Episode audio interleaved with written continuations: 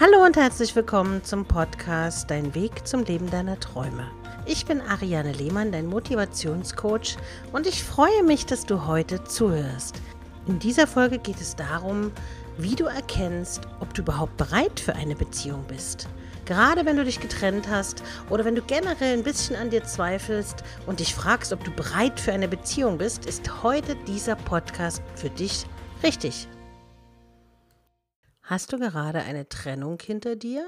Die Zeit nach einer Trennung ist immer verbunden mit vielen Emotionen, Tränen und Zweifeln. Vielleicht überlegst du ja, dich gleich wieder zu binden und das schmerzhafte Gefühl möchtest du schneller überwinden. Außerdem tut es dir auch gut, dass es da wieder einen Menschen gibt, der dich liebt. Doch ist es wirklich so sinnvoll, sich nach einer Trennung so schnell wieder in eine neue Liebe zu stürzen? Die folgenden Punkte zeigen dir auf, ob du überhaupt schon wieder bereit bist, eine neue Beziehung einzugehen und wann man es überhaupt ist. Der erste und wichtigste Punkt überhaupt ist dass du deine eigenen Gefühle überprüfen solltest. Wenn du innerlich noch völlig gestresst, enttäuscht und traurig bist, kannst du deinem neuen Partner nicht mit einem Lächeln auf den Lippen begegnen. Streit ist vorprogrammiert, da du mit dir selbst noch einiges zu klären hast. Hier kann auch ein neuer Partner nicht helfen.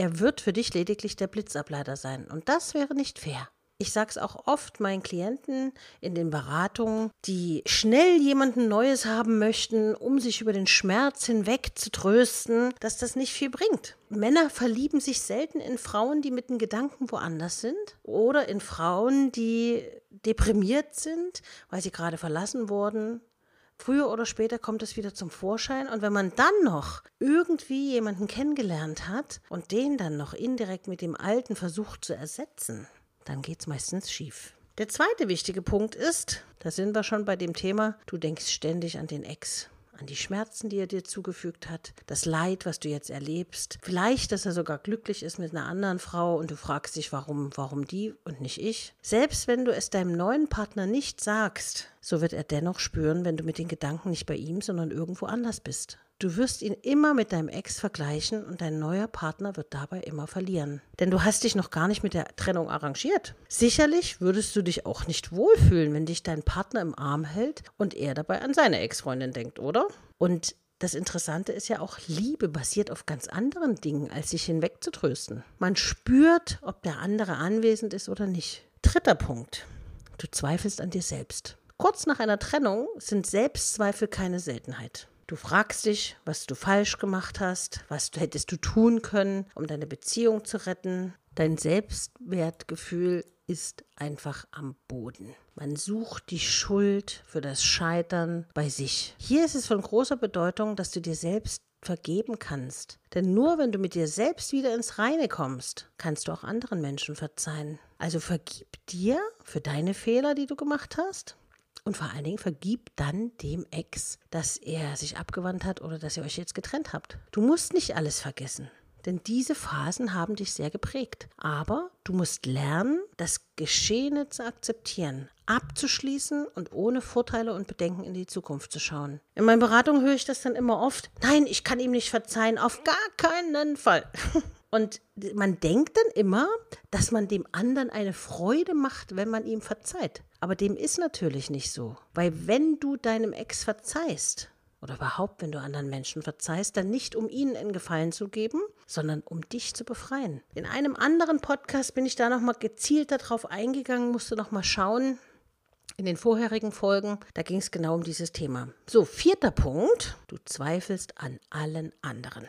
Und das ist etwas, was deinen Glanz im Innern ziemlich erlöschen lässt. Du hast ein bisschen das Vertrauen verloren, ob du überhaupt noch mal eine Beziehung führen kannst, ob du überhaupt dich noch mal einlassen kannst, weil du hast ja Angst vor Verletzung. Du stellst also alles in Frage, denn du warst ja davon überzeugt, die perfekte Beziehung zu führen. Nun ist sie gescheitert und dein Vertrauen in andere Menschen ist wirklich tief erschüttert. Das ist ein ganz normaler Vorgang.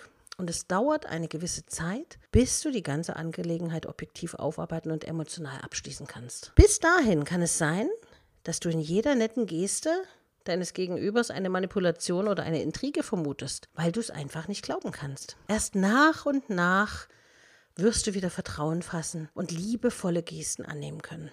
Gib dir selbst die Zeit. Es bringt nämlich nichts, wenn du alles in Frage stellst, tust du dem anderen noch Unrecht. Dabei hat der andere überhaupt nichts mit, mit den Dingen zu tun, sondern das sind deine Hausaufgaben, die du noch bearbeiten musst.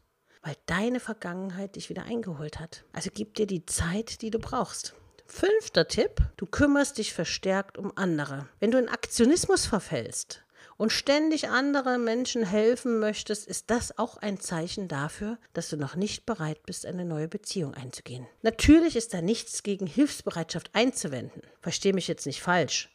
Aber aus psychologischer Sicht kann ich dir sagen, wenn sich Menschen so aufopfern und so sehr Mutter Teresa gehen ausleben, so übermäßig als normal, dann ist das oft ein Ersatz für Liebe. Weil in dem Moment, wo du dich für andere aufopfern würdest, bekommst du ja was zurück. Du bekommst Aufmerksamkeit von demjenigen, der so bemuttert wird. Und du bekommst vor allen Dingen Dankbarkeit und Liebe. Und das löst ganz viel im Inneren bei manchen Menschen aus.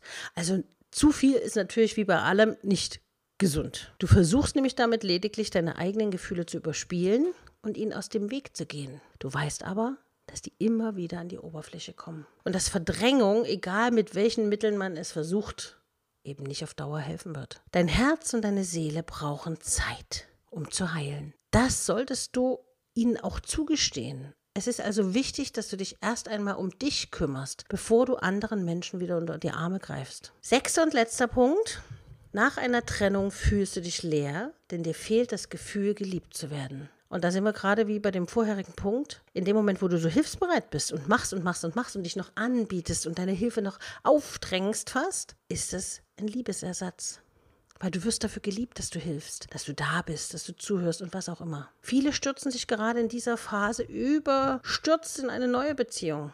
Es soll einfach wieder jemand da sein, der das Gefühl von Liebe vermittelt. Um die Liebe eines Menschen annehmen zu können, ist es aber das Allerwichtigste, dass du dich selbst liebst. Und das ist so ein abgedroschener Spruch. Liebe dich selbst und du wirst die Liebe im Außen finden. Das hat sicher jeder schon mal auf irgendeinem Kalender gelesen. Aber das stimmt. Denn nach einer Trennung musst du also erstmal dich selbst wiederfinden und wieder lieben können, um auch die Liebe eines anderen Menschen dankbar annehmen zu können. Weil Liebe ist eine zarte Pflanze. Und du möchtest ja auch niemanden haben, der dich nur benutzt, um über seine Ex hinwegzukommen oder? In den meisten Fällen habe ich es erlebt, wurde mir erzählt, dass wenn sie sich doch mit anderen Männern eingelassen haben, die Frauen, dass sie relativ schnell Rotz und Wasser geheult haben, weil der andere natürlich nicht der ist, den sie gerne gehabt hätten. Und das ist ein kurzer Rausch, aber die Reue hält leider auch sehr lange an.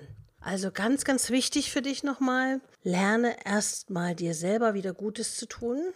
Und ich sage ja immer, der Ex ist nicht der Ex, weil es so gut gelaufen ist, sondern der Ex ist der Ex, weil es nicht gut funktioniert hat. Oftmals muss man sich erst verändern, damit man weiß, worauf es im Leben wirklich ankommt. Und ich bin davon überzeugt, dass du die Liebe finden wirst, sobald du gelernt hast, was dir gut tut, zuzulassen und was dir nicht gut tut, nicht zuzulassen. Wenn du dich selbst liebst. Gib dir also die Zeit, die du brauchst, um über den Schmerz hinwegzukommen. Denn du bist etwas Besonderes, du bist wichtig und du musst auf deine Seele aufpassen. Ich hoffe, ich konnte dir mit diesem Podcast etwas helfen, um nach vorne zu schauen, um wieder zu dir selber zu finden, um dich wichtig zu nehmen. Und ich freue mich über Feedback auf der Instagram-Seite von mir unter dem Post vom Podcast. Und natürlich darfst du mir auch Anregungen mitteilen per E-Mail, indem du mir eine E-Mail schreibst an info@ariane-lehmann.de, wenn du Anregungen hast für ein Thema in den nächsten Folgen. Gerne darfst du diesen Kanal abonnieren und eine Bewertung hinterlassen bei iTunes oder bei dem jeweiligen Medium, wo du es hörst. Ich würde mich da sehr freuen und wünsche dir eine liebevolle Zeit mit dir selbst und sage bis bald, bis zum nächsten Mal. Deine Ariane.